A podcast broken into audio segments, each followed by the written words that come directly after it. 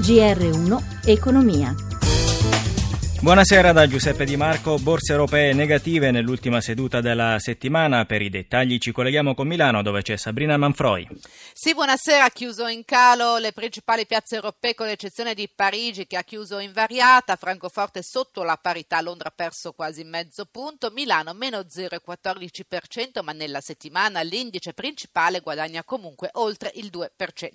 Tra i titoli in evidenza, tra i peggiori da segnalare il calo di Telecom Telecom che in chiusura ha perso il 2,7%, seguita dai titoli finanziari Unipol meno 1,88, Unicredit meno 1,78, Bibanca meno 1,24. Sul fronte opposto, balzo di Leonardo dopo la firma di nuovi contratti sale del 2,5%, ancora bene Jux che sale dell'1,81 e anche positivi i petroliferi.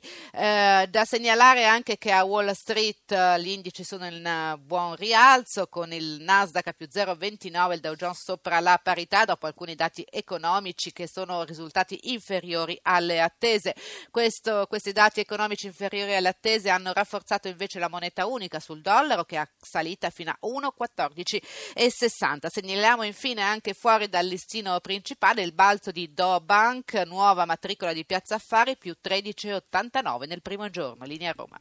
Grazie a Sabrina Manfroi. Ora diamo nuovamente il benvenuto al nostro ospite della settimana, Francesco Daveri, docente di politica economica all'Università Cattolica di Piacenza. Buongiorno professore. Buongiorno. Allora, oggi sono usciti dei dati un po' contraddittori sulla nostra economia. Da un lato Banca Italia ha rialzato le stime sul PIL al più 1,4% quest'anno, dall'altro ha fatto sapere che il debito pubblico ha segnato un nuovo record sfiorando i 2.279 miliardi. Come stanno andando davvero le cose?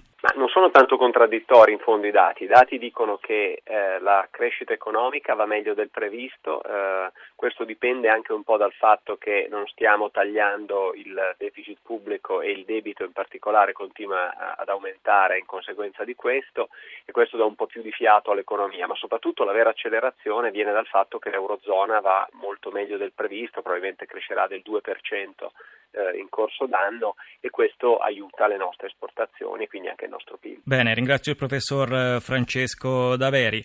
FS lancia ufficialmente la sfida Flixbus sui bus a lunga percorrenza con Bus Italia Fast. Sentiamo l'amministratore delegato di FS, Renato Mazzoncini, intervistato da Paola Bonanni ferrovie si sta trasformando da un'azienda ferroviaria italiana a un'azienda europea di mobilità. Offriamo eh, sempre di più ai nostri clienti una possibilità di viaggio door to door e quindi di mobilità integrata. Bus Italia Fast sono dei pullman, una sfida a Flixbus. Assolutamente sì, il mercato del bus lunga percorrenza è un mercato che in Europa sta diventando molto importante, sia in paesi dove la ferrovia è scarsamente sviluppata come la Finlandia, dove hanno acquisito il 34% 10% a quota di mercato sia in paesi come la Germania, con probabilmente la maggior rete ferroviaria d'Europa, dove hanno già conquistato il 7% a quota di mercato. Eh, Flixbus sta crescendo molto in Italia, ha raggiunto 3 milioni di viaggiatori in pochi anni, eh, aggiungendo diciamo 1-0 ai numeri di viaggiatori di tutti gli storici player della lunga percorrenza italiana e quindi abbiamo ritenuto che sia un mercato importante dove non si possa lasciare un solo uh, player peraltro straniero, a nuotare da solo questo mare importante in cui sicuramente la nicchia di passeggeri che magari non disponendo di risorse eh, economiche alte ma avendo tempo a disposizione scelgono questo mercato, questo modo di viaggiare. Quindi no ai monopoli, da quando partite? La società eh, si chiama Bus Italia Simet, il servizio Bus Italia Fast, quindi gli autobus rossi si vedranno girare per strada, abbiamo fatto una presentazione ufficiale anche perché è stata l'occasione occasione di fare un po' di chiarezza sull'evoluzione normativa Trattativa lampo tra sindacati e Intesa San Paolo sugli esuberi scaturiti dall'acquisto della Popolare di Vicenza e Veneto Banca. Quali i contenuti dell'accordo? Ascoltiamo Mauro Bossola, segretario generale aggiunto della Fabi, al microfono di Sandro Marini. L'accordo intanto mette in sicurezza un perimetro di circa 10.000 dipendenti e favorisce delle uscite ordinate e volontarie attraverso il fondo esuberi per tutti coloro che hanno il diritto al pensionamento entro il 31 dicembre 2024 del perimetro delle ex banche venete, che sono circa mille persone. Inoltre stabilisce anche ulteriori uscite per 3.000 persone all'interno del perimetro allargato di Intesa San Paolo, ma entro il 2022, cioè per coloro che maturano il diritto entro il 2022. Qual è il vostro giudizio, la vostra valutazione sugli esiti di questa trattativa? La nostra valutazione è estremamente positiva, intanto perché le uscite saranno volontarie e perché siamo riusciti a mantenere in essere i trattamenti in vigore presso le ex banche venete e quindi una grossa soddisfazione per quanto riguarda il personale. E poi siamo soddisfatti anche perché in questa maniera mettiamo a disposizione del Parlamento che ha autorità per decidere in merito un punto di riferimento per la conversione del decreto perché è chiaro che poi quelle che sono le intese che sono state prese si potranno trasformare e diventare efficaci solamente dopo l'approvazione del Parlamento.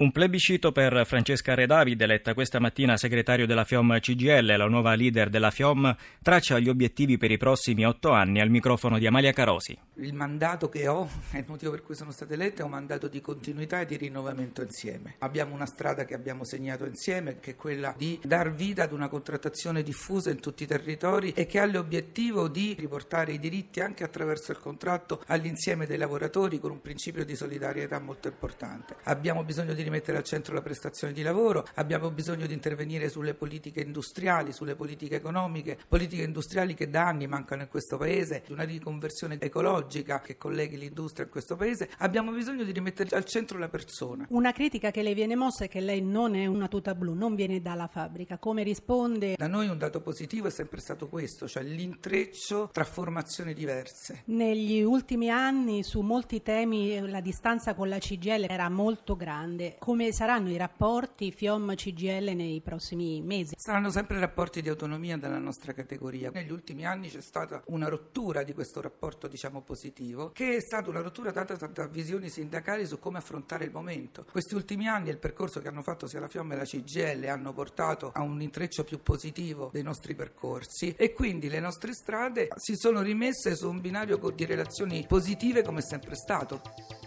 Ed è tutto, grazie a Cristina Pini per la collaborazione, a Mauro Zaninotto per la parte tecnica, da Giuseppe Di Marco, buon proseguimento d'ascolto.